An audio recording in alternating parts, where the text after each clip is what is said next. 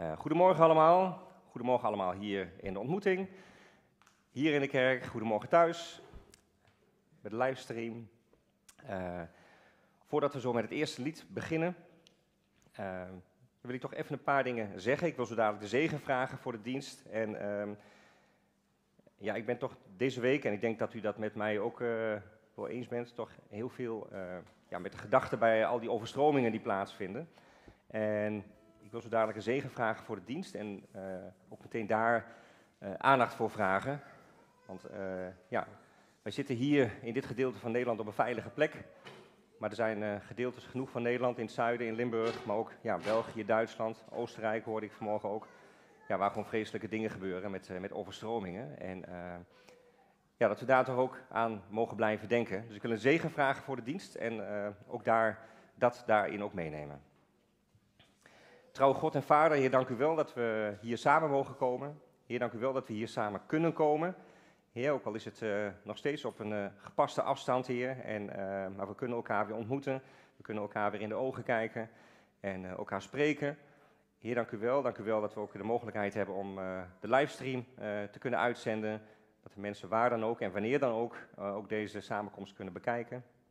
En ja, Heer, ik wil u, ik wil u danken Heer, dank dat u aanwezig bent. Dank dat u aanwezig bent hier in ons midden. Heer, met uw Heilige Geest. Heer, dat we het verlangen mogen hebben, Heer, om u groot te maken, om u te prijzen. Heer, om halleluja te zeggen, Heer. Prijs de Heer. En hier in, in goede tijden is dat, uh, is dat goed te doen, Heer. En uh, ja, vinden we dat misschien ook, ook makkelijk om dat te zeggen. Of misschien vergeten we dat soms dan juist ook wel eens. Maar juist in tijden dat het, dat het moeilijk gaat, Heer, dat we het zwaar hebben. Ja, Heer, bent u misschien soms ons enige houvast. Heer, ik wil ook uh, ja, in deze zegen voor de dienst ook meenemen, Heer, de, ja, de mensen die zo zwaar getroffen zijn. Uh, ook slachtoffers die gevallen zijn door de overstromingen. Hier in Limburg, in België, in Duitsland. Hier in, uh, in Oostenrijk, Heer, waar ook overstromingen plaatsvinden, Heer. Ja, het is, het is soms niet te vatten, Heer, wat we, wat we zien, de beelden die we zien op tv. En uh, Heer, we kunnen met hun meeleven. Heer, we zullen voor hun bidden. Heer, dat ze ja, en, en bidden, Heer, dat ze, dat ze ook het houvast in u mogen hebben. Heer, dat u ook in deze tijden, Heer, ook met hen meegaat. Heer, ook bij hen bent in het verdriet, in het verlies. Misschien ook wel het verlies van dierbaren. Of het verlies van, van ja, misschien wel huizen of ander bezit. Mensen die niet weten waar ze misschien naartoe moeten, waar ze het zoeken moeten. Heer, dat bidden we, Heer, dat, ja, dat de mensen tot u kunnen komen, Heer. Dat, dat u erbij bent, Heer, dat u hun steun en toeverlaat kunt zijn en, en wilt zijn, dat u het bent maar dat de mensen dat ook mogen ervaren. Heer, dat dat misschien het enige is, Heer, waar ze zich aan vast kunnen houden. Heer, dank u wel dat u in dit soort moeilijke tijden, Heer, ook daar bent. Waar, waar het zo hard nodig is, Heer. Heer, daar wil ik u voor danken. Danken dat u daar bent. Danken dat u alomtegenwoordig bent. Heer, dat afstand en tijd voor u geen belemmering is. Heer, dat u zo ook hier bent bij ons. Heer, als we u gaan groot maken, Heer. Heer, dank u wel dat u zo'n grote God bent. Heer, dat wij uw kinderen mogen zijn. Amen. Amen. We willen de Heer prijzen in het, uh, in het eerste lied dat we gaan zingen. En uh, we zullen een paar liederen zingen. Daarna mogen de kinderen naar de kinderdienst. Dan zingen we nog een paar liederen en dan zal Daniel straks uh, de woordverkondiging gaan doen.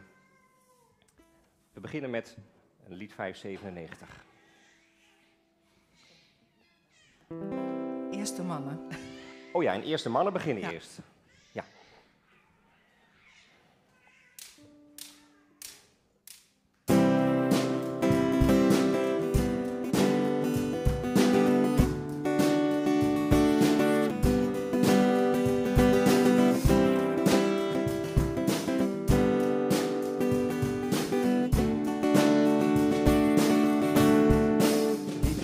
Zo prachtig, eeuwig en standvastig. Uw liefde is een rots waar ik mijn voet op zet.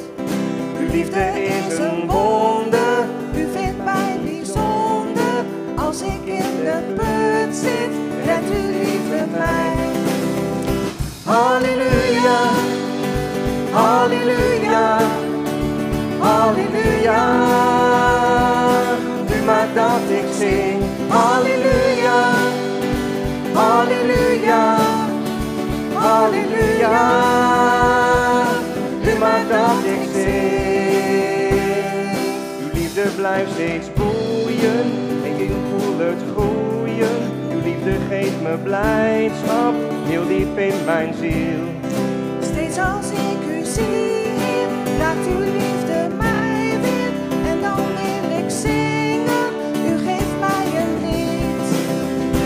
Halleluja, halleluja, halleluja. U maakt dat ik zing, halleluja, halleluja, halleluja. U maakt dat ik zing. Uw liefde is zo krachtig, eeuwig en standvastig. Uw liefde is een rots waar ik mijn voet op zet. Uw liefde is een wonder, u vindt mij bijzonder. Als ik in de put zit, redt uw liefde mij. Halleluja, halleluja, halleluja. U maakt dat ik zing, halleluja, halleluja, halleluja. Maakt dat ik zing, u maakt dat ik zing. U maakt dat ik zing, zing, zing. U maakt dat ik zing. Halleluja, halleluja, halleluja. Maakt dat ik zing. Halleluja, halleluja, halleluja. U maakt dat ik zing. Halleluja, halleluja, halleluja. U maakt dat ik zing. Halleluja, halleluja, halleluja. U maakt dat ik zing. Halleluja, halleluja, halleluja.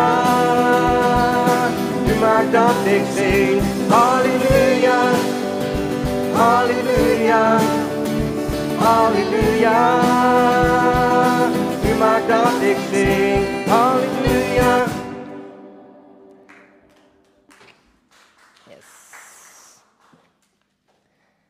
Applaus voor de Heer, applaus voor de Heer. Dat Hij zo trouw is, met ons is. En toen ik vorige week de liederen uitkoos, toen eh zat daar één lied bij. En dat is het lied, eh, het lied Water. Heartbeat Worship. eh, die heeft het gezongen en wij gaan het zo dadelijk ook zingen. Ja, en wat voor betekenis heeft dat, heeft dat lied gekregen? Wat ik net al zei, wat ik aanhaalde al in, de, in, in, in het gebed voor de, voor de dienst. En we zeiden het al kort even voor de dienst tegen elkaar, maar het levende water, het levende water waar wij mee overstroomd mogen worden, waar wij weer gevuld mogen worden, wat over mag lopen bij ons. En ja, laten we ons daaraan vasthouden, aan het levende water. Dat we voorbeelden genoeg hebben gehoord eh, deze week, hoe, hoe bedreigend het water kan zijn en vernietigend het water kan zijn. En dat we mogen zingen over het levende water, waar we ja, geen genoeg van kunnen krijgen.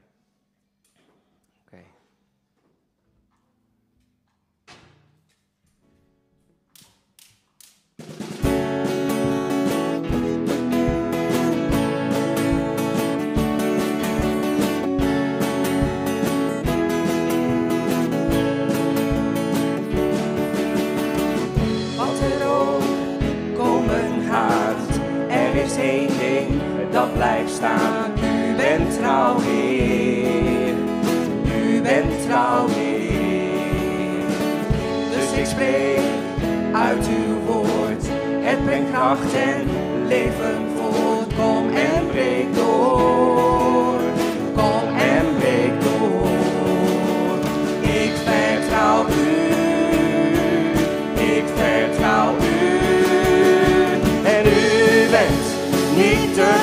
het water, vol van kracht en liefde, stort u over mij. En ik zal rennen naar dat water, Jezus trekt mij dieper, overspoelt u mij.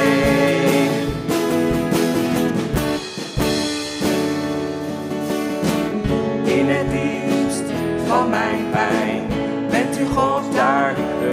zijn. U bent bij mij. U bent bij mij. Ik vertrouw u. Ik vertrouw u. En u bent niet te stoppen water. Vol van kracht en liefde. Stort u over mij.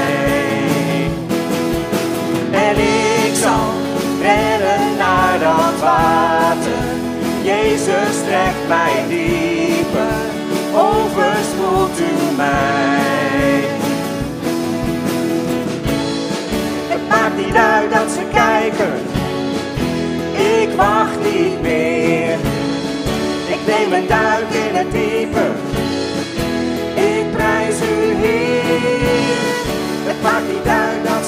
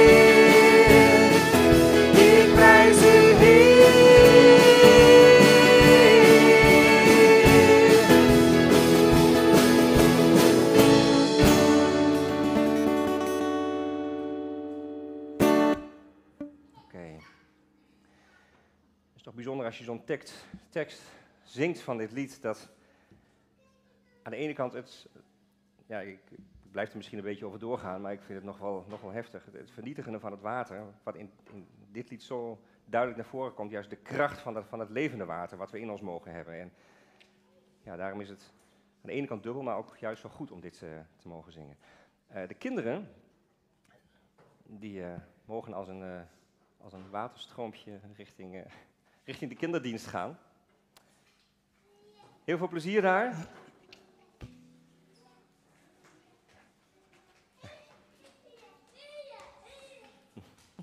Ze hebben er plezier in, helemaal goed.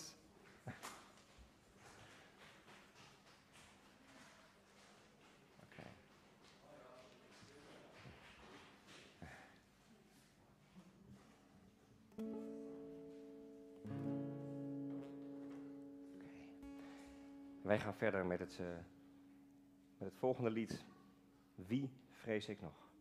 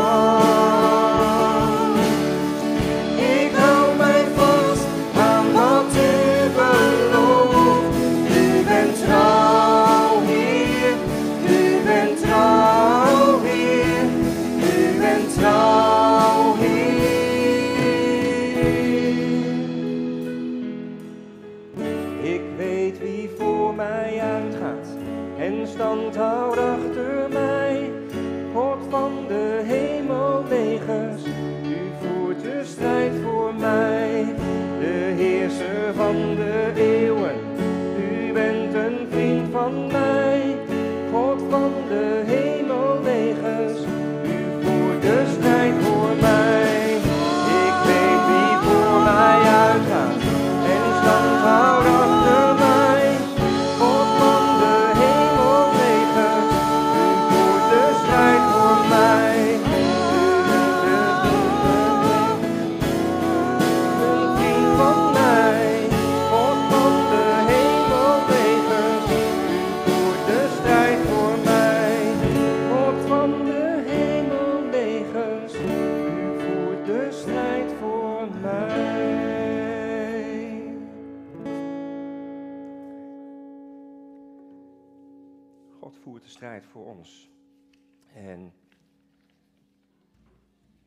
volgende lied is een Engels lied.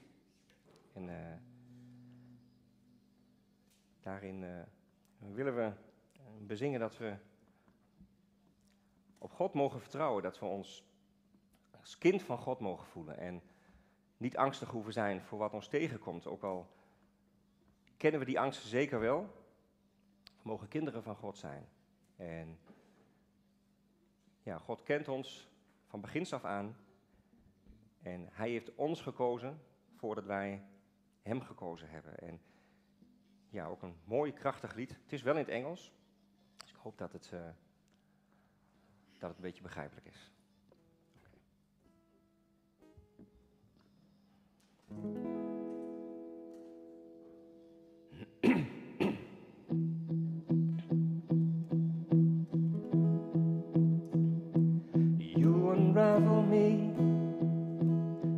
the melody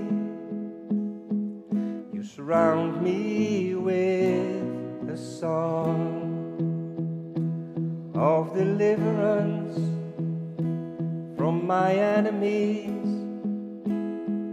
till all my fears are gone. I'm no longer a slave.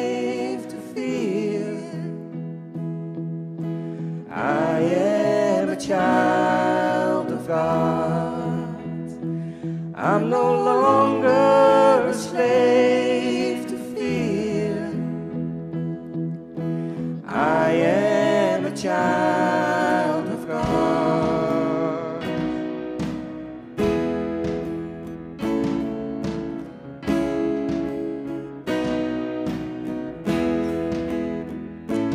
From my mother's womb have chosen me. Love has called my name. I've been born again in your family. Your blood flows through my veins. I'm no longer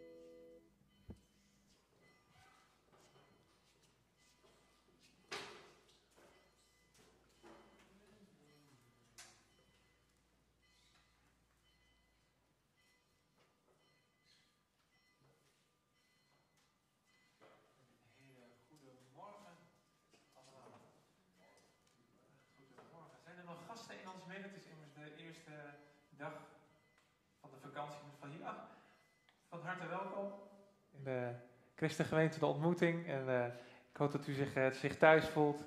En, eh, we hebben na de dienst nog een kop koffie, dus blijf gerust nog even, even hangen voor een kopje koffie. Ehm, ik heb om te beginnen eigenlijk eerst hu- huishoudelijke mededeling. We, er mist een laptop in de, van de kinderruimtes. Die is nu twee weken kwijt of niet meer gesignaleerd. En de vraag of iemand weet waar die, waar die zich nu bevindt. Eh, hij is voor het laatst gesignaleerd eh, in de kinderruimtes twee weken geleden. En eh, sindsdien ontbreekt ieder spoor. Dus mocht u dat, daar iets van weten, zou u dat dan even bij Nettie door willen geven. Heb je nog iets? Ja, dat was hem, hè? Dat was hem. Dus bij Nettie, mocht u weten waar u is, dan kunt u zich bij Nettie even melden. Dan, dan kunnen de kinderen ook weer gebruik maken van de digitale eh Bijbelvertelmogelijkheden. En dan hebben we nog iets bijzonders deze morgen. En eh, er gaat iemand eh, in ons midden, waarvan sommigen niet eens wisten dat hij in ons midden was, zei ze zelf al even, ons weer eh, verlaten aankomende dinsdag. En eh, daar zouden we graag met elkaar nog eh, even bij stil willen staan. Marlies. Zei wel, sommigen weten misschien niet eens dat ik überhaupt hier ben, zei ze al. Maar desalniettemin eh willen we ook niet met de stille trom laten vertrekken. Ehm, is er iets wat je zelf nog even zou willen... Ja, zoals Daniel zei, eh, ik zou eigenlijk pas volgend jaar weer terugkomen. Eh, maar ik ben even snel tussendoor even op en neer gegaan. Ik was een tijdje als niet lekker in orde toen ik daar zat.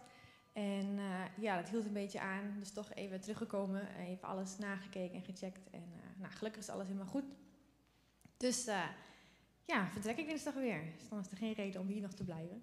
Dus ja, ga ik die kant weer op. En ehm, ja, ik wil jullie hartelijk bedanken voor jullie gebeden.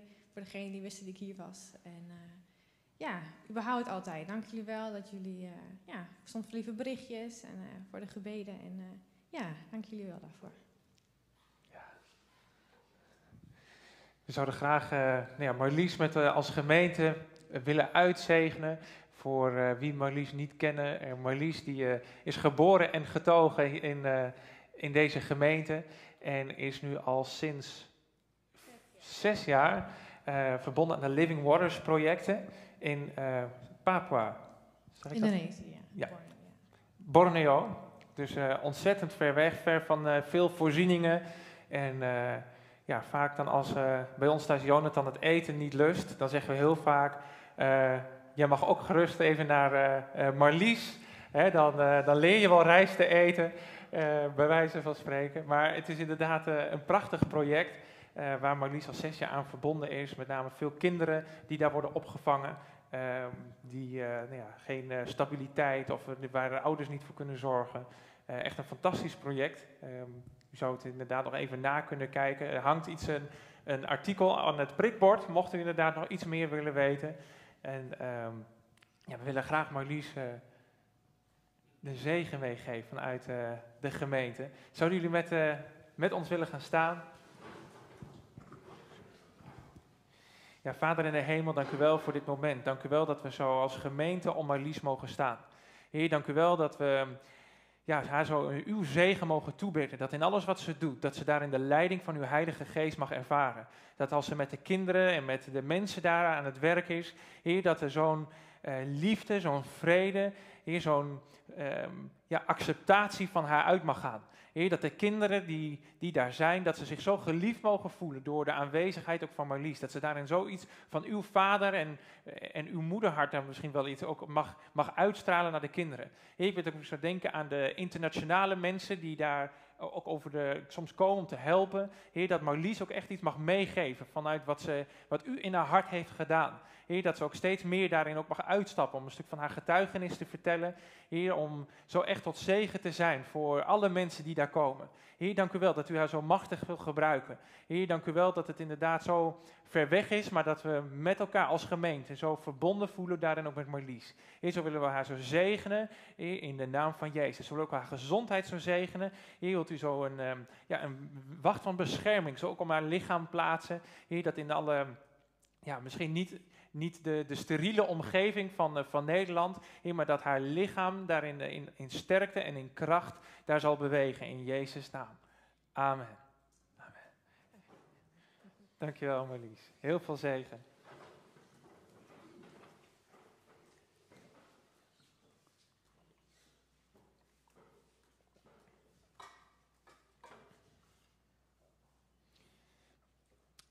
Normaal gesproken predik, het, predik ik altijd vanaf een, ehm, een iPad. Maar die, eh, die heb ik bij mijn werk weer in moeten leveren. Dus ik moet nu een beroep doen op mijn, eh op mijn arends ogen. Eh, dus het is een iets kleiner formaat, maar het, het gaat wel. Een aantal weken geleden, eigenlijk een paar weken geleden nog maar, had ik, ehm, hebben we samen nagedacht bij de balans tussen genade en geloof. En genade en geloof zijn eigenlijk twee dingen die ehm, apart van elkaar staan, maar toch onlosmakelijk met elkaar verbonden zijn. Het punt is namelijk op het moment dat je in ons leven, in ons geestelijk leven, alleen maar bezig zijn en een focus hebben op de genade van God, wat, eh, dus da- daarin waar God in heeft voorzien, wat God heeft teweeggebracht voor ons, eh, op het moment dat wij alleen daar de focus op hebben, dan komen we al heel snel in een soort alverzoening, zou ik het misschien wel noemen. Eh, daarin waarin God heeft alles voorzien en ons aandeel, dat is niet meer nodig. Daarom is het belangrijk dat we ook geloof in ons leven daar ook aan toevoegen. Want geloof zou je eigenlijk kunnen zeggen, dat is ons aandeel, onze positieve respons, ons positieve antwoord op dat waar God in zijn genade al in heeft voorzien. En die twee dingen die zijn onlosmakelijk met elkaar verbonden. We hebben gezien dat Paulus die zegt ook, gij zijt gered uit genade door geloof. Dus zelfs onze redding is niet alleen maar tot stand gekomen door de genade van God, maar heeft ook te maken met onze positieve respons op die genade. We zijn gered uit genade door het geloof. En het is eigenlijk in ons hele christelijke wandel, is dat altijd een balans waar we naar op zoek moeten zijn. Eh, aan de ene kant, wanneer we alleen maar gericht namelijk zijn op ons aandeel in het verhaal, dan verzanden we al heel snel weer in, eh, in een bepaalde wettische dingen, wat we moeten doen om maar van God te kunnen ontvangen. Een, een klein voorbeeldje bijvoorbeeld, ehm, op het moment dat ehm, eh, ik moet het onderwerp niet groter maken, maar even als voorbeeld.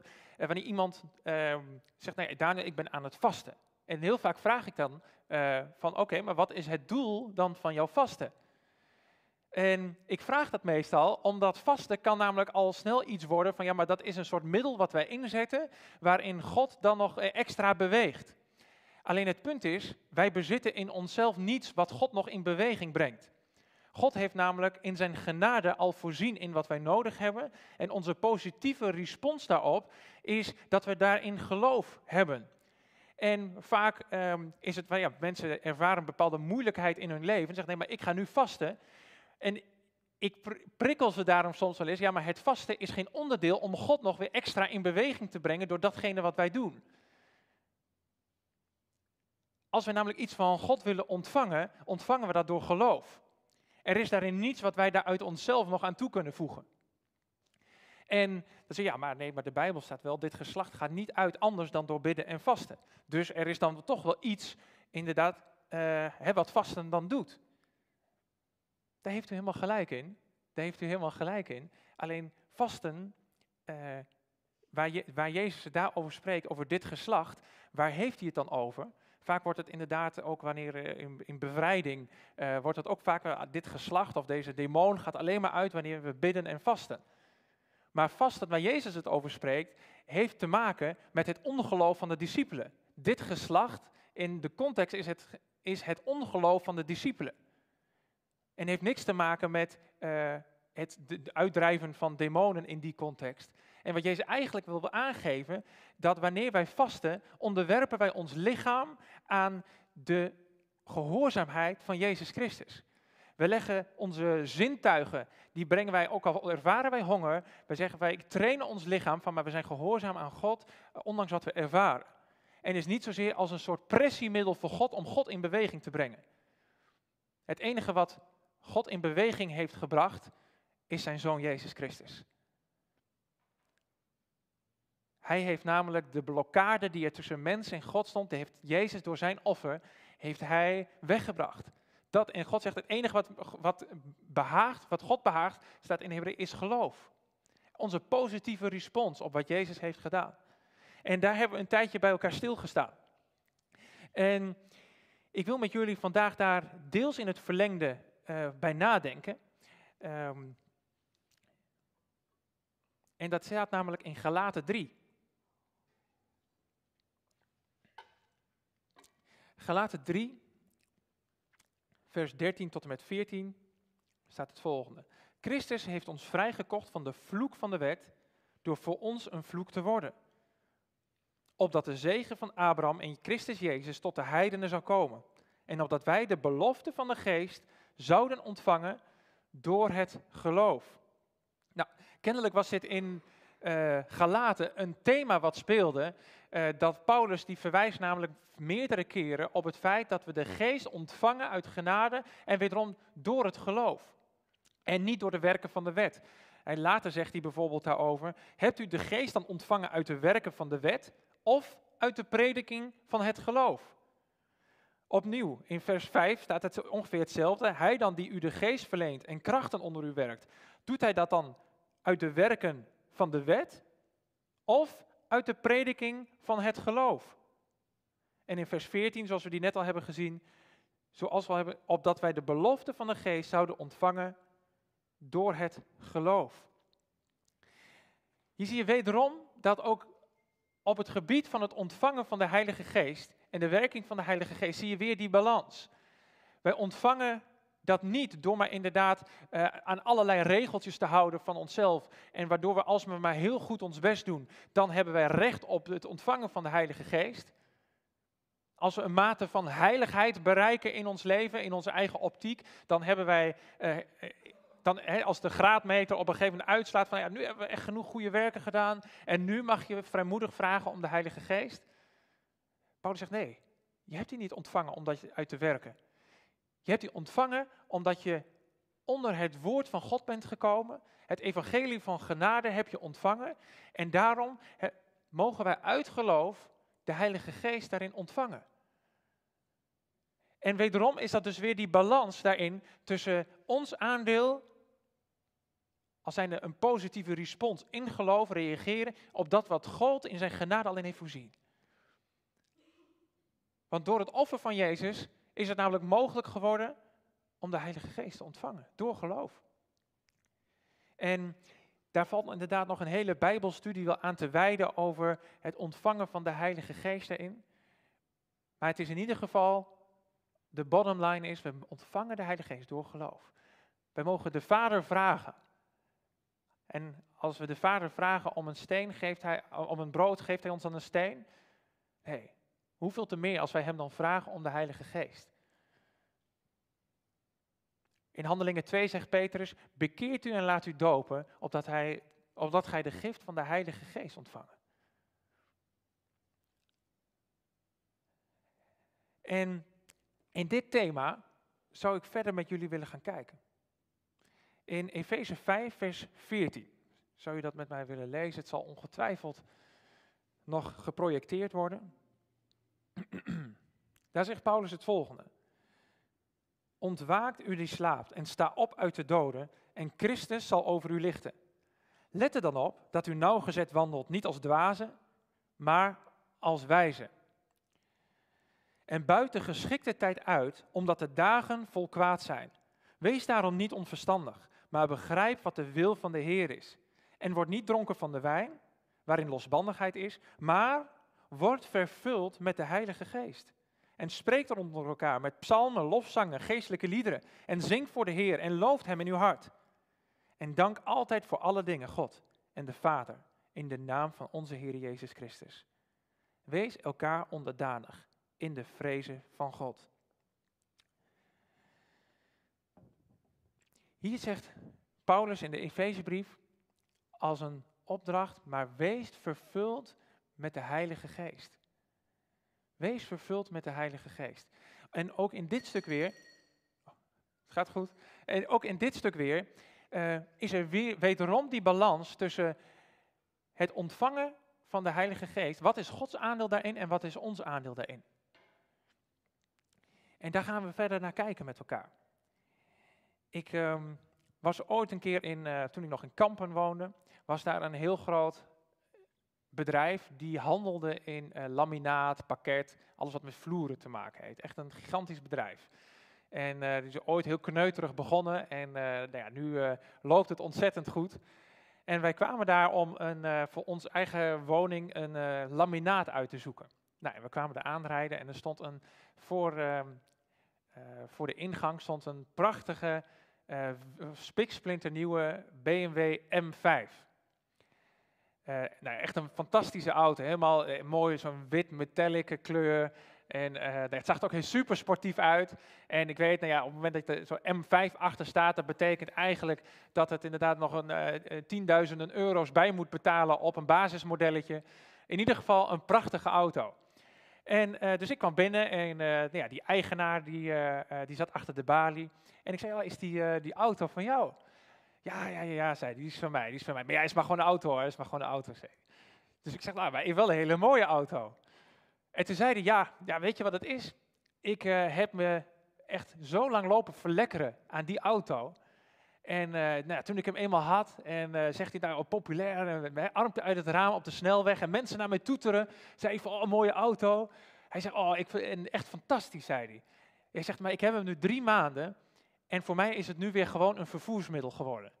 Hij zegt, daar waar ik eerder altijd naar uitkeek, eh, dan ehm, ja, is nu alle, alles is weer normaal. Alles is weer normaal. Het is weer gewoon, ja, hij brengt mij ook gewoon van A naar B.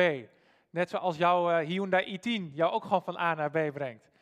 En ehm, ja, dat is het, eh, het leuke, is een beetje het spreekwoord. Het, ehm, eh, het spreekwoord dat luidt, het, ja, dat is het waar ik even naar zocht, ja.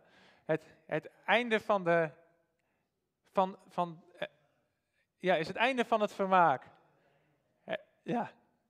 Weet iemand hem helemaal volledig? Het, het bezit van de daad is het einde van het vermaak. Het, niet van de daad, het is iets anders.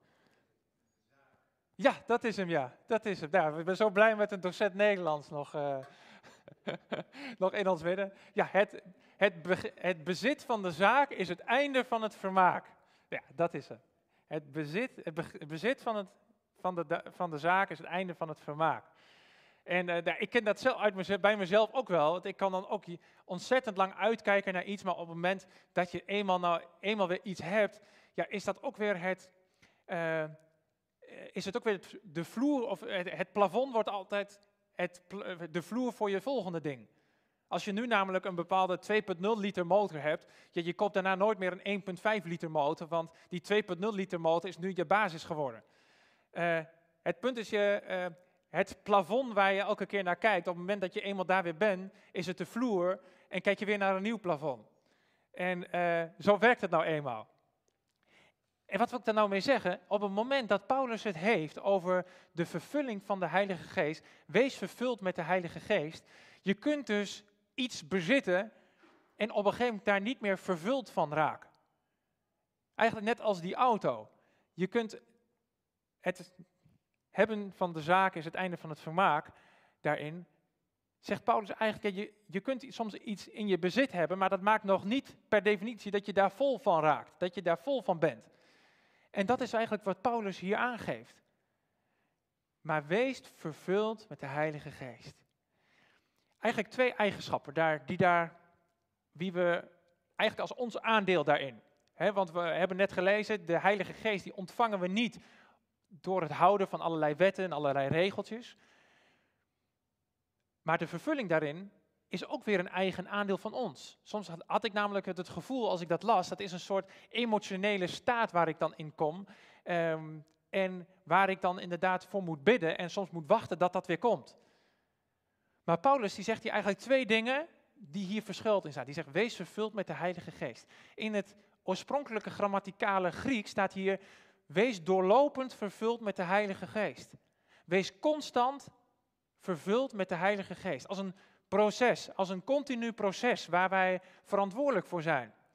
En dat brengt me bij het tweede eigenschap. Wees, word vervuld met de Heilige Geest. Wie in verantwoordelijkheid is het dat jij vervuld wordt met de Heilige Geest? Is dat de verantwoordelijkheid van God of is dat onze verantwoordelijkheid? Wie roept Paulus op om te worden vervuld met de Heilige Geest? Ons, wij zelf. Wij zelf zijn daar verantwoordelijk voor. Om ons te vervuld te blijven met de Heilige Geest.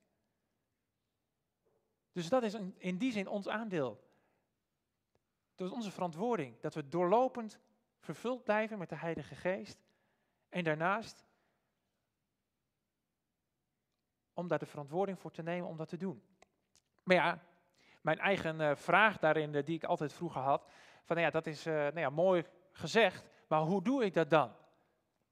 Als dat niet is zoals jij dat zegt, van ja, het is een staat van emotie en dan op een gegeven moment, oh, dan ben ik helemaal vervuld. En dat is het wachten op, want ik moet dat vragen aan God en dan wacht ik gewoon totdat dat gebeurt. Maar als, ja, als het niet helemaal zo werkt, wat je zegt, maar hoe doe je dat dan? Praktisch. Ik heb een aantal punten wie u zouden kunnen helpen om continu vervuld te blijven met de geest van God. En dit zijn er nu drie. En dat is geen lijstje die u moet interpreteren als zijnde van, dat zijn, dat zijn de, de drie punten. Als dit gebeurt, dan, eh, dan heb ik het voor elkaar. Dit is puur een indicatie om u te helpen. Er zijn er nog veel meer te bedenken, maar dit zijn de drie die ik eruit heb gekozen om even uit te lichten. Om u op weg te helpen en in ieder geval praktische handvatten te geven. En dat zijn eigenlijk drie voorbeelden wie wij in ons leven in kunnen bouwen, wat ervoor zorgt dat wij constant vervuld raken met de Heilige Geest. Misschien goed om te vermelden of om te zeggen dat ook het vervuld zijn met de Heilige Geest, dat dat ook niet per definitie zo is van dat onze focus helemaal is op de Heilige Geest. In die zin. Ehm, dat je zegt, ja, word vervuld met de Heilige Geest. Dus ik moet nu inderdaad st- alleen maar gaan, gaan nadenken, allemaal teksten gaan uitprinten over waar het over de Heilige Geest gaat. Ehm, dat is ook niet per definitie wat er wordt bedoeld. Uiteindelijk, de Heilige Geest, zegt is de geest van Jezus. De Heilige Geest heeft als taak om Jezus te verheerlijken in ons lichaam. Is om Jezus te verheerlijken in ons, zodat wij enthousiast worden van Jezus. Dat is het werk van de Heilige Geest. Dus op het moment dat wij met elkaar over de, zaken van God praten, dan merken we en denken van, hé, hey, ik word er enthousiast van. Dat is onder andere, zou je dat kunnen verstaan als ook, ja, ik word weer vervuld met de Heilige Geest. Ik heb weer, eh, voel weer passie voor, voor God. Ik voel weer passie voor Jezus. En dat is onder andere hoe je dat zou kunnen zien. En het eerste waar ik met jullie zou willen nadenken, is dat wij worden vervuld met de Heilige Geest op het moment dat wij het woord van God in ons leven, dagelijks in ons leven, een plek geven. Net als de BMW-eigenaar, ja, aan het begin, als je het eenmaal hebt, ja, dan is het nog fantastisch. En misschien kent u dat ook wel in uw geestelijk leven. U bent vroeger tot bekering gekomen, was helemaal enthousiast. Alleen op een gegeven moment, een paar jaar later, denk je, oh, ik ben misschien toch niet zo enthousiast als dat ik vroeger was toen ik het eigenlijk alles nog nieuw was. En om die auto te blijven ontdekken, die mooie witte BMW M5, soms zitten daar ook allerlei foefjes, dingetjes op de boordradio die je kan ontdekken. Maar dan moet je wel het autoboekje er soms even bij pakken om te kijken van, hé, hey, maar wat kan deze eigen auto eigenlijk nog meer? En dat is inderdaad in die zin, in het woord van God, werkt op die manier ook voor ons. Wanneer we wandelen met God, is het woord van God is eigenlijk constant in ons leven aan mag dat aanwezig zijn om Hem opnieuw te kennen. Om opnieuw te zien wie Hij is, wie Hij voor ons is. Op het moment dat we tegen tegenstand of moeilijkheden in ons leven komen, dat we mogen zien, hé, maar wie is Jezus voor mij in dit geval? Hè, misschien ben je inderdaad, is die BMW-rijder wel verdwaald en die zit te zoeken en te doen en die heeft geen kaart meer in zijn auto, maar die is helemaal niet bewust dat hij een ingebouwde navigatiesysteem in zijn auto heeft. Ja, dat wist hij niet, omdat hij nooit het autoboekje heeft bestudeerd. Die, die gaat zitten, die rijdt en, ik, oh, en die geniet nog van die pk's die hij voelt. Alleen op het moment dat het gevoel soms wegzakt, of denkt, ja, maar dat is nu het nieuwe normaal. Ja, hij moet dan soms het autoboekje er weer bij pakken om te denken, ja, maar wat kan hij nog meer? Ik ben nu verdwaald. Hey, hey, er zit een ingebouwd navigatiesysteem, hoe werkt dat dan? En Dat is in het, hetzelfde met het woord van God. In de Romeinen staat, geloven komt door het horen en het horen van het woord van God. Op het moment dat wij de woorden van God in ons leven niet meer horen, niet meer lezen, dan merk je dat langzaam het geloof in ons leven weg Waarom? Het geloof wordt namelijk gesticht op het moment dat wij zijn woorden horen. Als we namelijk zijn woorden lezen, is het, zijn het niet letters. Dan had, kan u ook wel een roman lezen met een mooie boodschap. Maar het woord van God, wanneer we dat lezen, ga je zien dat de Heilige Geest maakt dat persoonlijk tot ons. Teksten die voor u misschien, uh, de Heer is mijn herder, mij ontbreekt niets. De een, de een die kan dat in één keer heel toepasselijk worden voor datgene waar hij dan in zit in zijn leven. Dat is wat het woord van God doet. Het maakt het persoonlijk. En het is de Heilige Geest die ons dat verder, verder in leidt, verder in ontdekt. En je zult zien, ik, van, uh, ik noem maar, als u om Jozef zou vragen, die uh, al jarenlang meegaat en op een gegeven, zelfs uh, op een gegeven moment de Romeinenbrief uit zijn hoofd heeft gekend en kent, kan citeren. Als u hem nu zou vragen, oké, okay, ja, je, kent dat, je kent het al heel goed, maar nu, hè, zoveel jaren later in de Heer, zal om Jozef u zeggen dat hij nog steeds in het woord van God leest. Omdat het nog steeds nieuwe inzichten geeft. Omdat het nog steeds een boek is wat hem laat zien wie Jezus is. Omdat het nog steeds zijn relatie met de Heer verrijkt. En dat merk ik ook bij mezelf. Ik kom nooit op een punt in mijn leven waarin ik denk, ja, maar ik ken het allemaal al. Gods woord is elke dag opnieuw, is elke dag fris. En op het moment dat we zijn woorden lezen, zul je zien. Ik heb iets meegenomen. Zul je zien dat je hart langzaam gevuld wordt.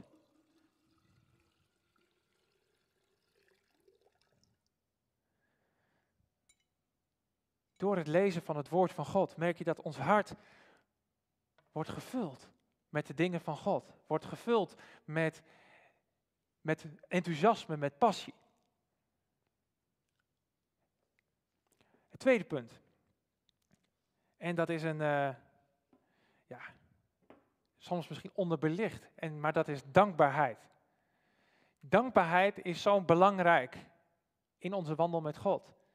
En zeg ik, ja, dankbaarheid, ja, dat is misschien, soms hebben we daar niet zo'n goed beeld van. Maar Dankbaarheid heeft namelijk twee eigenschappen in zich.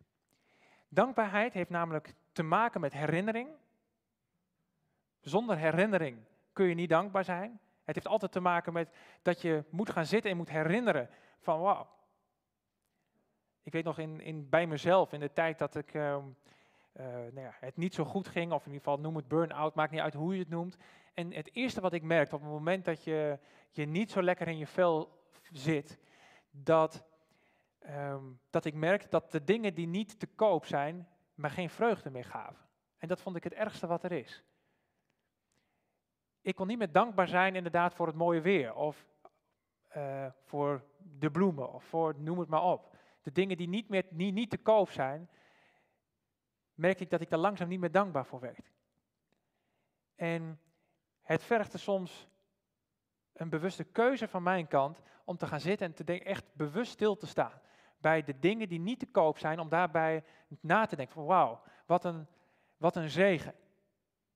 Het zijn vaak de dingen die op het moment dat, ze, dat we ze niet meer hebben, dat we in één keer bewust zijn van, oh, wat hadden we eigenlijk dankbaar moeten zijn voor die zaken. Ik denk dat we nu in één keer weer denken van, oh, dankbaar kunnen zijn voor dijken. Omdat we nu weer inderdaad weten wat een functie het heeft. En op het moment het ontbreken ervan, hoeveel ellende en schade dat kan veroorzaken.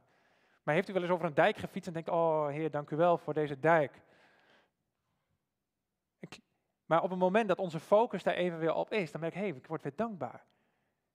En je ziet ook in het woord van God, zie je eigenlijk de, door dit hele Oude Testament, zie je dat God het volk van Israël, waar dan ook constant oproept, van zorg ervoor dat je je blijft herinneren wat ik heb gedaan. En daar waren ook de feesten van de Heer, waren ook uh, gegeven door God aan het volk om constant op geëikte momenten in het jaar de grote daden van God te blijven herinneren. Op het moment dat zij Pesach vierden, dan gedachten ze weer aan de tijd dat God hun uit Israël heeft geleid. Dat ze uit de slavernij zijn gebracht. En daar zijn al die feesten voor bedacht. Zo vaak als je leest van, en ze richten een gedenksteen op. Dat was puur op het moment dat ze dan 10, 20 jaar later weer bij die rivier kwamen. En er kwamen hey, een hoopje stenen. Eh, wat is dat dan? Ja, hier heeft God ons door de Jordaan geleid. En de priesters die gingen voor. Het is om te zorgen dat we blijven herinneren aan de grote daden van God. En op het moment dat we het herinneren, dan worden we weer dankbaar voor hetgene waar we inderdaad in eerste instantie eigenlijk weer een beetje vergeten waren. Net zoals die man in die BMW, ja, die rijdt ook maar gewoon naar zijn werk. Het is weer een vervoersmiddel.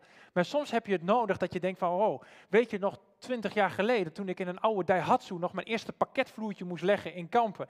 En eh, dat het allemaal niet paste en dat ik een boedelbak moest huren. En, en nu heb ik een auto inderdaad met, waar ik als ik moet inhalen, dat het even heel iets het gas in, in, eh, aanstoot is. En ik ben gelijk langs de vrachtwagen.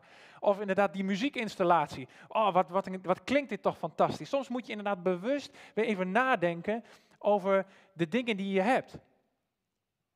En daar is herinnering is daar essentieel voor. Als we het avondmaal met elkaar vieren, heeft het de grootste reden, is dat het een instelling van God is om ons te blijven herinneren aan wat Hij voor ons heeft gedaan. En op het moment dat wij ons gaan herinneren, loopt ons hart weer over van dankbaarheid. En dat is wederom onze verantwoordelijkheid om dat te doen. En dan zie je dat ons hart wederom voller wordt.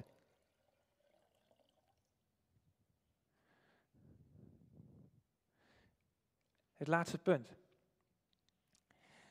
En dat is wie zijn onze vrienden? Misschien wederom niet de, de, uh, de open deur daarin, maar het is um, ontzettend belangrijk en een belangrijke zaak waar God het regelmatig ook voor waarschuwt aan de ene kant en aan de andere kant ook het belang daarvan ziet. Gesron heeft een aantal weken geleden gesproken over een stukje familie zijn. En dat is exact wat het belang daarvan, wanneer we inderdaad als gemeenschap met elkaar samen zijn, is dat we inderdaad elkaar hebben om elkaar soms te herinneren aan wat God heeft gedaan. Soms moest die meneer in die BMW soms wel eens even iemand uitnodigen na zich, die inderdaad nog in een uh, open kadetje rijdt, en nodig hem eens uit in, je, in jouw BMW X of M5. Moet je eens kijken hoe enthousiast jouw vriend dan is over datgene wat jij hebt. En dat je kan aanvoelen, hé, hey, maar je hebt een te gekke auto. Soms hebben we elkaar daarin nodig. Kent iemand de Alexander Supertramp of niet? Dat is een film Into the Wild.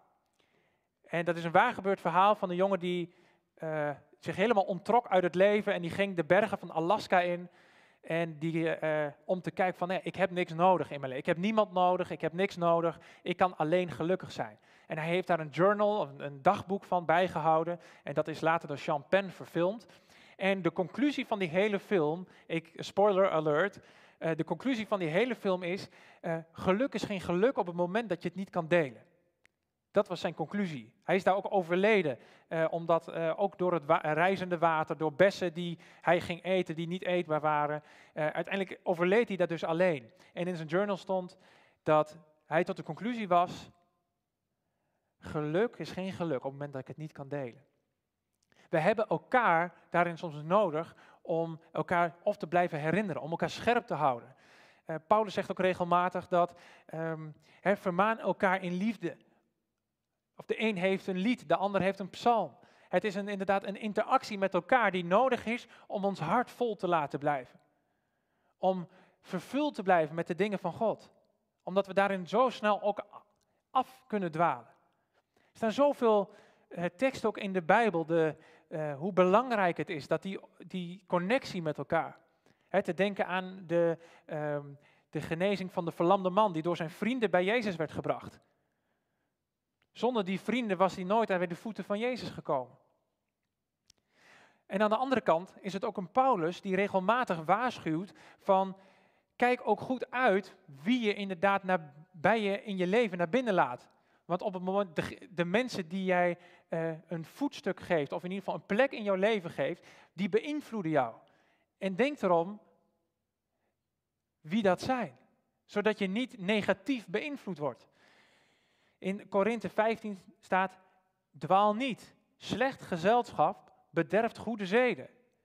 Met andere woorden, als je constant in een gezelschap zit die goddeloos zijn of die hun eigen weg doen, als je daar te lang je daarmee inlaat, op een gegeven moment zul je merken hey, dat daar waar je hart soms vol is, dat er een tapje aan de achterkant is waar het ook langzaam weer wegloopt. Wat zegt Paulus nog meer? Vorm geen ongelijk span met ongelovigen, want wat heeft gerechtigheid gemeenschappelijk met wetteloosheid? En welke gemeenschap is er tussen licht en duisternis? Paulus die waarschuwt met name in de Korinthebrief van let op met wie je omgaat. Let op. Ik ken zoveel mensen die inderdaad ook vanuit, nee maar eh, ik, eh, ik neem oh, hè, verkering met, uh, met een jongen en dat, die komt dan wel tot geloof of wat dan ook. Ja, 9 van de 10 eh, was de invloed andersom uiteindelijk. 9 van de 10 merkt, ja, ja, toch concessies doen. Of toch langzaam inderdaad het vol zijn, het tapje, loopt langzaam weer leeg. Omdat je die dingen van God niet met elkaar kan delen en elkaar op kan bouwen. En Paulus, dit zijn er maar twee voorbeelden, maar waarschuwt daar meerdere malen voor. En daarmee bedoel ik dus niet van dat we in een klooster moeten gaan zitten en allemaal gelijkgestemden en eh, ons af moeten. Nee, het heeft te maken met wie beïnvloedt wie. En dat we daarin soms misschien een beetje last hebben van overschattingsvermogen. Dat wij denken van nee, maar eh, ik sta alleen en ik kan het allemaal wel aan. Maar Paulus waarschuwt daarvoor. De Bijbel waarschuwt daarvoor in zijn totaliteit.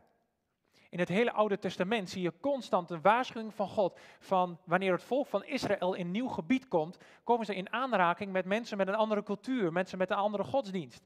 En de waarschuwing van laat je daar niet mee in. En dat is niet allemaal over één dag ijs met één keer een kopje koffie drinken dat je gelijk Baal vereert. Nee, dat komt, er- de vermenging die over generaties gaat, merk je dat op een gegeven moment die vermenging dermate aanwezig is dat ze vergeten wie God is. Dat heeft nou eenmaal invloed. En dus nogmaals, niet dat u naar huis gaat en, en bij uzelf een lijstje gaat maken van ja, wie, wie geloofde in mijn vriendenkring wel of niet. En eh, daar ga ik nu bellen om afstand van te nemen. Nee, het gaat om een bewustwording van wie beïnvloedt wie. En op het moment dat er iemand een invloed op ons heeft, waarin we merken, hé, hey, ik word er niet door opgebouwd. Of sterker nog, ik vind het alleen maar moeilijker of word tegengehouden om eh, met God bezig te zijn. Moet je afvragen, moet ik nog wel mijzelf gaan onderwerpen en kiezen voor die invloed in mijn leven? Een Salomo is daar een groot voorbeeld van. Die werd ook gewaarschuwd. Maar koos er toch voor van, ja, die ene vrouw, ah, weet je ik ben, ik ben koning, wat heeft die vrouw nou te zeggen? Het einde van het liedje is dat de grote koning Salomo gevallen is, omdat hij in het bijzijn is van allerlei vrouwen met hun eigen godsdienst, met hun eigen eh, afgodsbeelden, waar allemaal een, een, een- het begint inderdaad met een, een beeldje op de, op de schoorsteenmantel. En op een gegeven moment was dat niet genoeg, moest er een kamer ingericht worden voor het afgodsbeeld. En toen moest ook buiten op het tempel, we moeten ook voor dat afgodsbeeld om de vrouw tevreden te stellen. En over tientallen jaren was Salomo afgedwaald en onder de invloed gekomen van de mensen die hij naar binnen had gehaald. En een, een plek heeft gegeven in zijn inner circle. En de grote koning Salomo is daardoor gevallen. En ik kan nog wel een half uur met voorbeelden gaan opnoemen waarin dat geleidelijk gaat. Dat gaat allemaal niet over één dag ijs. Maar laten we vooral onthouden dat de gemeenschap die we met elkaar hebben, wat een fantastische invloed dat is om vol te blijven van de geest van God. Om elkaar te blijven herinneren van wat God voor ons heeft gedaan. En dan zul je merken dat op het moment dat wij ons leven zo inrichten en elke keer weer momenten in ons leven hebben waarin wij bezig zijn met, met wie God is. En ik weet zelf ook de strijd die dat geeft. Dus laten we, laten we dat voorop zeggen. Helemaal als het wat minder gaat. We hebben een lastig anderhalf, twee, drie jaar achter de rug. En ik heb zelf ook gemerkt hoe lastig het soms is op het moment dat je niet lekker in je vel zit. Dat je soms dan denkt van, oh, laat nu gewoon even Netflixen. En dat is allemaal niks ergs mee. Ik, hou, hè, ik vind het heerlijk om soms een film te kijken. Maar op het moment dat elke dag mijn keuze is van, nou ja, nu even ontspannen, nu even Netflix. Merk ik, het woord van God blijft, blijft liggen. En in plaats van dat ik inderdaad constant gevuld word met het woord van God of met mensen om mij heen, merk ik heel langzaam loopt het ergens anders weg. Als ik ga hardlopen bijvoorbeeld, heb ik nu voorgenomen van nou, ik kan inderdaad wel weer muziekje of gewoon even bewust op die ontspanning. Maar Ik kan ook inderdaad in dat anderhalf uur dat ik hardloop een stuk van Gods woord opdoen of een preekje luisteren. En het is soms net als in het hardlopen zelf. Ja, als ik eenmaal op de bank zit met een kopje koffie, dan denk ik, oh man, eh, kleren aantrekken, schoen aantrekken. Eh, ik ben moe, ik heb geen zin in hardlopen. Eh, maar eenmaal als ik maar eenmaal aan het hardlopen ben, dan ben ik, ah, dit is goed voor mijn lichaam, dit doet het goed. En vaak is het ook zo met het woord van God. Op het moment dat ik dan het woord van God op mijn oortje heb of ehm, ik lees het, dan denk ik, oh, het, het doet weer opnieuw iets nieuws met mij.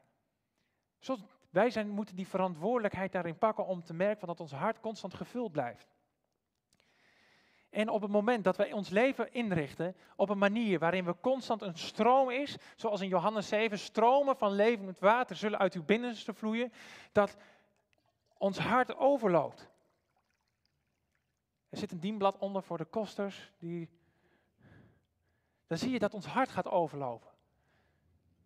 Want dat is namelijk de laatste vraag van ja, maar hoe kan ik, zou ik dan kunnen weten dat ik gevuld ben met de Heilige Geest? Nou, dat is heel simpel. Daar waar je hart vol van is, daar loop je mond van over. Dat gebeurt vanzelf. Dat is niet, oh, ik moet, ik moet weer naar de, ik moet mensen het evangelie verkondigen. Nee, het probleem is dat we vaak ons leven zo inrichten dat de stromen van God niet in ons leven terechtkomen en dat we ons leeg voelen. Psalm 23, vers 5. Gij richt voor mij een dis aan, voor de ogen van wie mij benauwen. Gij zalft mijn hoofd met olie, mijn beker die vloeit over. En dat heeft niets te maken met onze gemoedstoestand. Of eh, ik heb moeten leren dat ook in die moeilijke periode, want de context van Psalm 23 is, eh, al ga ik door een dal van diepe duisternis. David die zegt nou, dan nog, mijn beker die vloeit over. En dan is het inderdaad datgene wat overstroomt, dat is wat wij uit mogen delen. Dat is wat wij aan deze wereld weer mogen laten zien. En dat is hoe we vervuld mogen blijven met de Heilige Geest. En ik heb nu maar drie voorbeelden genoemd. En er zijn er nog wel veel meer. Het stuk gebed, wat daarin in, in zou kunnen zijn. En zo kunnen we de hele Bijbel wel door. Van invloeden die we inderdaad naar, toe mogen eigen of, of mogen doen, zodat ons hart gevuld wordt van God. Zodat ons leven overstroomt. En daar weer van uit mogen delen. Want op het moment dat de tank leeg is en we zijn met van alles en nog wat bezig en er is geen plek voor de stromen van Gods leven in ons leven, dan zul je zien, van dan wordt het alleen maar ook een last. Dan wordt ja, iemand vertellen, oh ik heb nu echt, ik voel me leeg. Ik heb nu even niks uit te delen. Maar dat we met elkaar mogen leren van, ja, maar hoe krijg ik zorgen dat ons hart nog vol blijft van Hem? En daar hebben we elkaar voor nodig. En soms hebben we inderdaad daar wat voor nodig. Komt na de dienst, uh, is het, kan het tot na de, na de dienst? Ja, mag ik dat na de...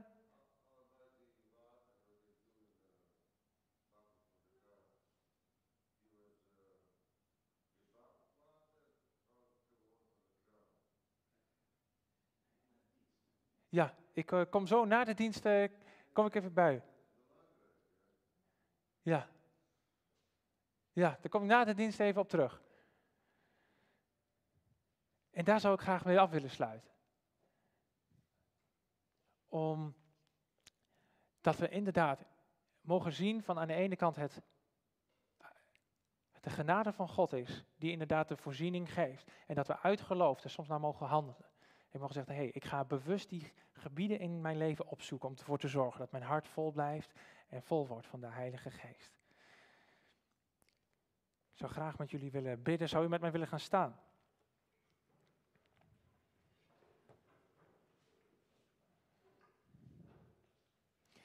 Ik zal daarna gelijk de dienst afsluiten. Lieve Vader in de hemel, ik wil u zo bedanken voor deze dag. Ik wil u bedanken ook voor het mooie weer. Heer, ik wil u bedanken voor al de dingen die u ons heeft gegeven. Heer, ik bid ook zo, Heer, voor, ik moest ook zo denken aan dat er zoveel mensen ook nu vandaag aanwezig zijn.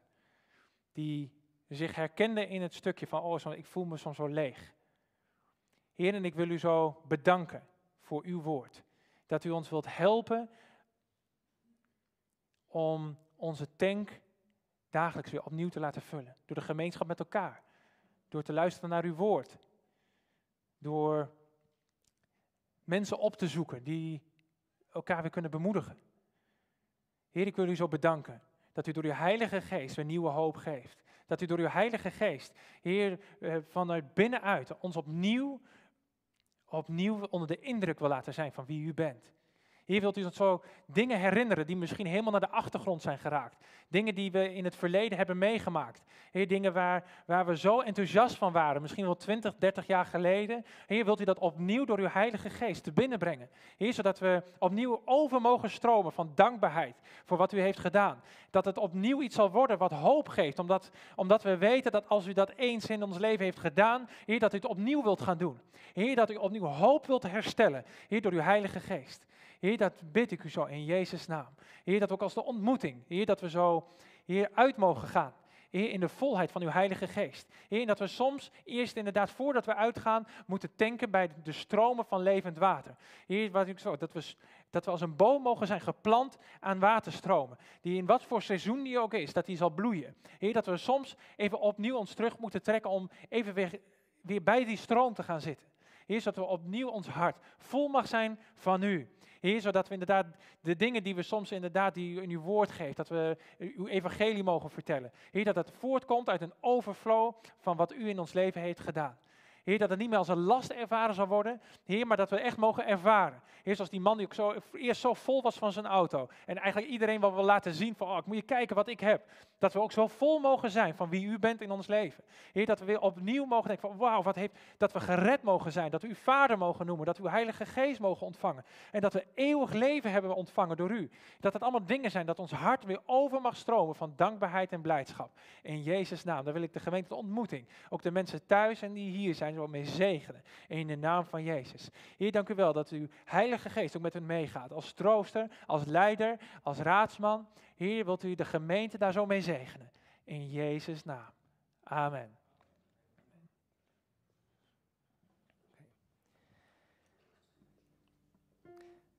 Wij zingen nog een lied en daarna zal Daniel zegen uitspreken. Heb je al gedaan? Oh ja, oké, excuseer. Wij zingen nog twee liederen. Het lied waarmee we af, af wilden sluiten sowieso. En tot slot daarna, eh, dan zeg ik nog even kort iets tussendoor. En daarna sluiten we af eh, met het lied Water, wat we al een keer gezongen hebben. Dat mooie, krachtige lied. Eh, maar eerst zingen we lied 695.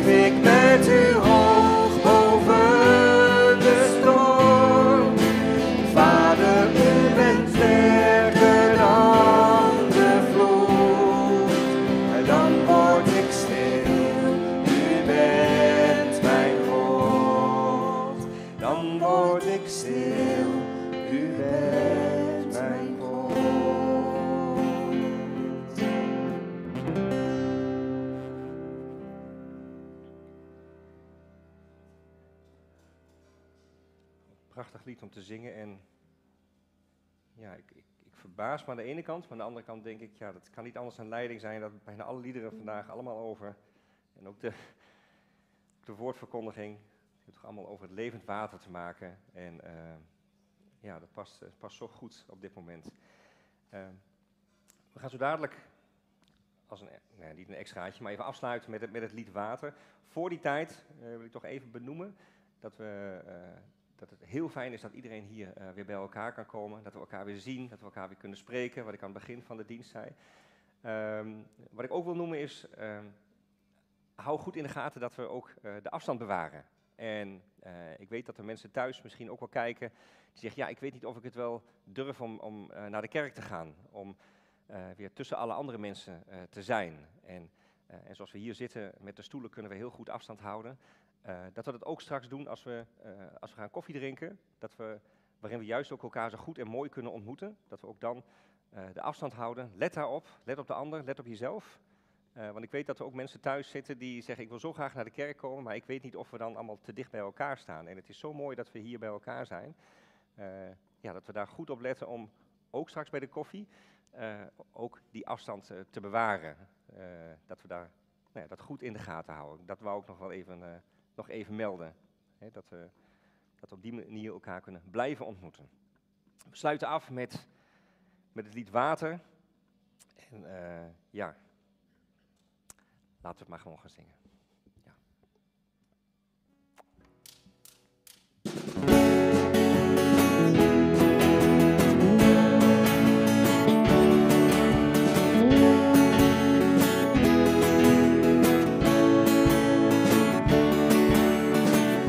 Wat er ook komen gaat. Er is één ding dat blijft staan. U bent trouw, Heer. U bent trouw, Heer. Dus ik spreek uit uw woord. Het brengt kracht en leven voort. Kom en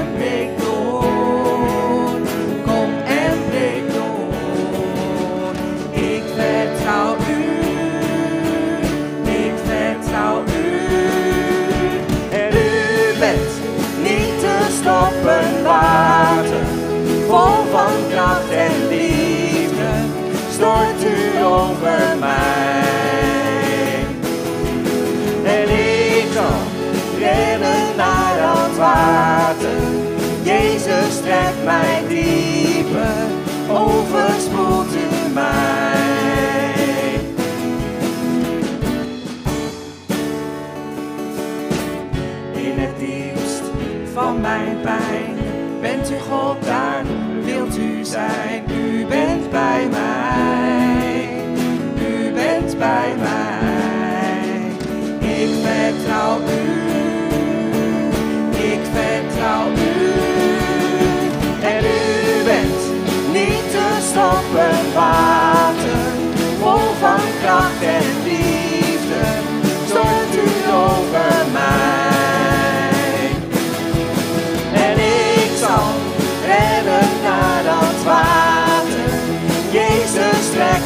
Dieper, overspoelt u mij.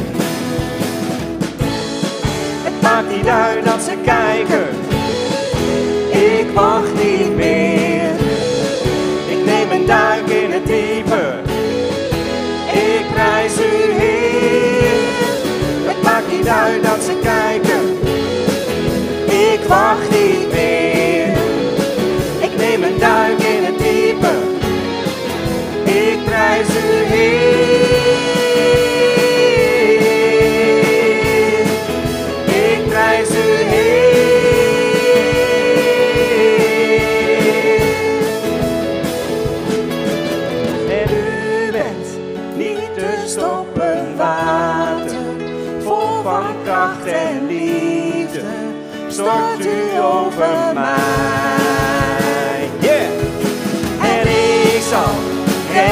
naar dat water. Jezus trekt mij dieper, over het voelt in mij. Het maakt niet uit dat ze kijken, ik wacht niet meer. Ik neem een duim in het diepe, ik prijs u Heer. Het maakt niet uit dat ze kijken, ik wacht